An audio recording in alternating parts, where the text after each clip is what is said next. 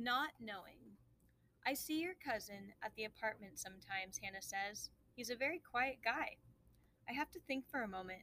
To eat such happy food and think about words at the same time is much work. Ganwar, I say, has many worries. He seems kind of sad, Hannah says. I look at the fry in my hand with its shiny coat of red. I want only to eat and not to remember. But Hannah's words tug like tight rope on a calf's neck. Ganwar lost his father and his sisters when the fighting came, I tell her. Hannah nods. Her eyes are blue and gray, or maybe green. I can't be sure. I remember a kind doctor at the camp with such eyes. How did he lose his hand? Hannah asks in a gentle voice. I don't know the words for this. Some English words I hope I never learn.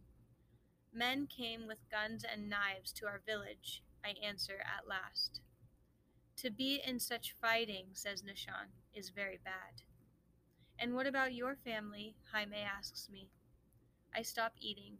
I take a breath. My father and my brother Lual, they were killed by the government men. I saw it. I pause as a memory pokes at me like a knife in my back. I was lucky to see, I add. Lucky? Hannah asks. Her voice says she doesn't understand. Nishan looks at me with eyes that know of such things. Maybe Kek means lucky to know for sure, she explains. Not knowing is the hardest.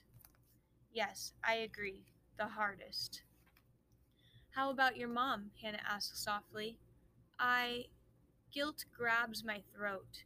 I will not go to that black place today. I try again. She'll come, I say. I'll wait here for her. Waiting is hard too, Hannah says, and I can see that she also knows sad places. I push my tray away. I'm not so hungry anymore. Home. I take the school bus home. It's a long yellow car filled with screaming, laughing students and many paper balls wet with spit. I don't think it would be easy to drive such a car. My aunt is sleeping when I get home. Ganwar enters with a white basket under his arm. The washing machine's in the basement, he says. The what? I ask. The room way down at the bottom of the stairs. I'll show you later. He surprises me with a smile like Lual might have made, a big brother making trouble smile. You'll like doing the wash. It's my job, but if you want, I might let you help. Sure, I say, although I don't trust that mischief smile. I remember well how Lual and Ganwar used to tease and test me. Always I was the little child with foolish ideas and silly ways. Always they were too old to bother with me, unless it was for their own fun.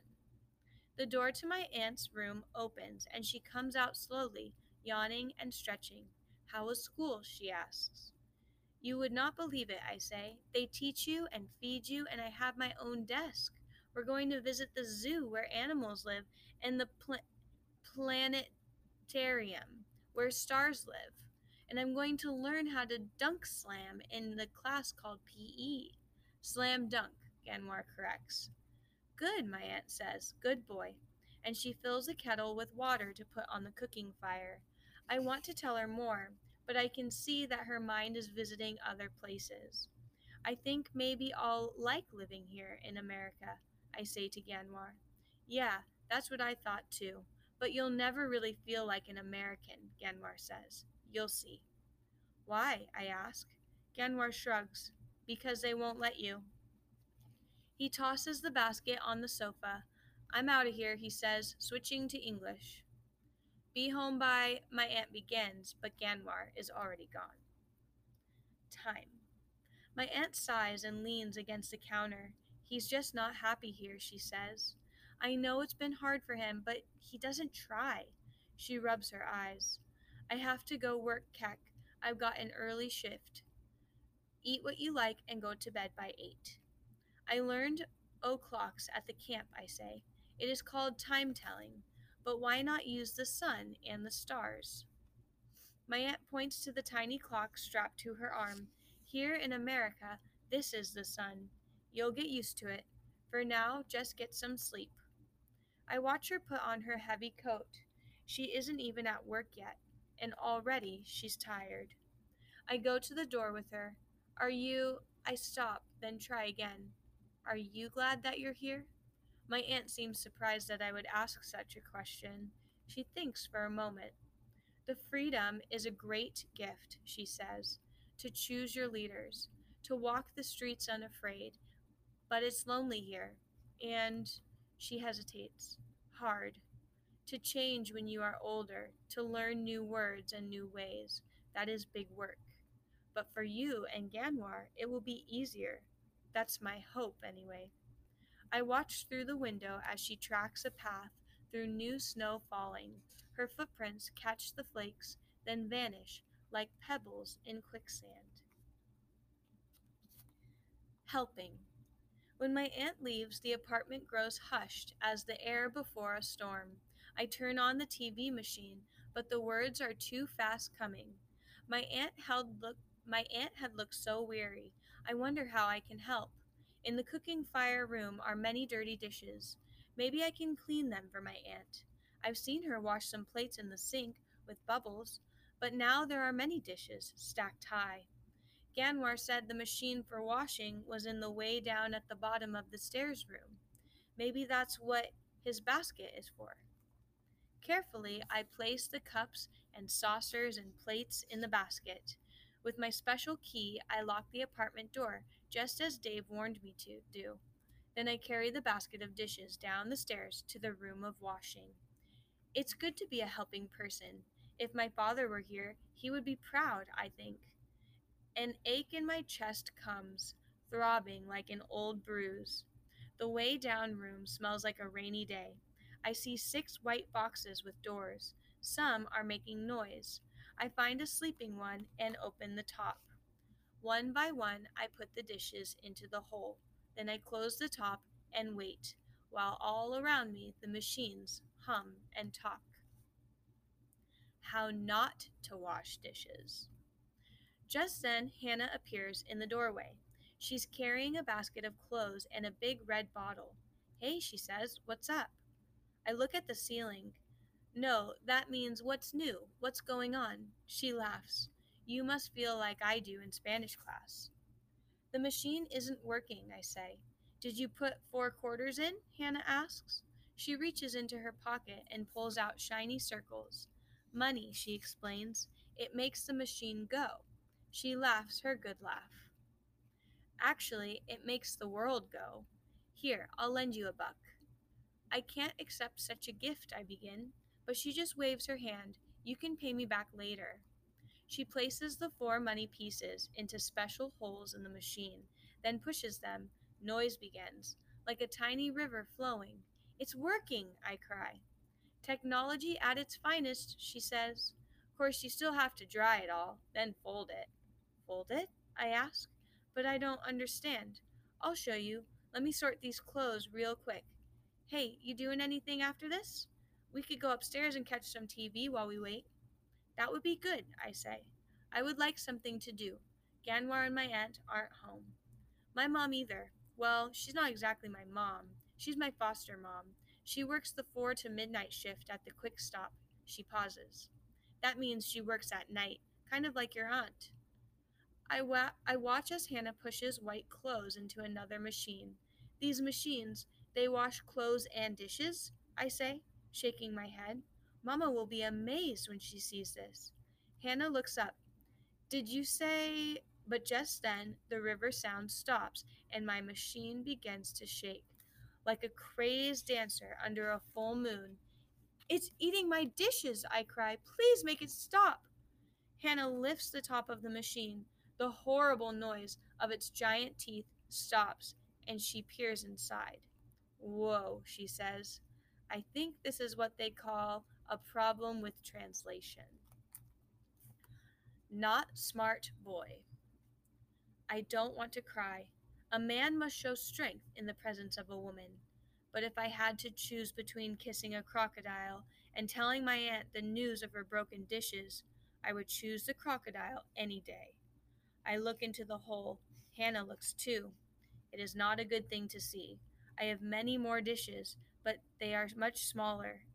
I look at Hannah, she looks at me. I cannot say why, but when I look at her, I feel like I've gulped down a laugh that needs to fly free. I laugh, then she laughs. Then, before I know it, we're on the hard floor laughing.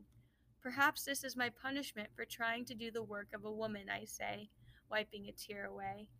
Hannah punches my shoulder. Hey, in this country, a woman can do anything a man can do. She gets to her feet and grins. This is your punishment for being a moron. A moron is a not smart boy? I ask. She laughs. You got it. I laugh too. I stand and pull out a piece of a plate. Maybe I can fix these. Well, I suppose we can glue some of the pieces together. Put them in your basket and we'll see what we can do. But don't get your hopes up. I'm used to hearing that, I say. Magic Milk. I carry the broken pieces in my basket and follow Hannah to her apartment. She has a key like mine around her neck on a string. Hannah's place of living is not like my aunt's. It smells of many things, some not so good. Everywhere are clothes and shoes, papers and dirty dishes. Sorry, it's a dump, I know, Hannah sighs. My last foster parents were total neat freaks. Do you have brothers or sisters? I ask. Three older, one boy, two girls, all foster. My brother's working at Burger King right now. Don't know what my sisters are up to. My real brother lives with another family in St. Paul. Hannah begins opening drawers in the cooking fire room. I know we've got some glue somewhere, she says. Forgive me, I say, but I don't know what is a foster. Foster family. You stay with them when your real family is messed up. My mom's in rehab and my dad's, well, he hasn't been around since I was a baby. She pauses. Sorry, I forget it's hard to understand me sometimes. Rehab is where you go if you do too much alcohol or drugs. I have seen men in our village drink until they fall down and laugh too loudly, I offer. Hannah nods. Yeah, like that. Your mother will be well soon? I doubt it, she says. She looks at me. Her eyes are wet, just a little. You can't be sure what will happen, I say. Life changes, so you must hope. I want so much to believe my words. Hannah doesn't answer. She opens the tall, cold box. Want some chocolate milk? I know about chocolate. At the camp, a helping doctor gave me a small piece to try. This is what laughing tastes like, I told her. I would like the milk very much, I say to Hannah. I watch while she pours wondrous brown milk from a tall, thin box. In the camp, people told me America was a great country, I say, but I never dreamed you would have cows that give such milk. Hannah groans. The world's oldest joke, she says, but I don't understand her meaning. Where do you find this milk? I ask.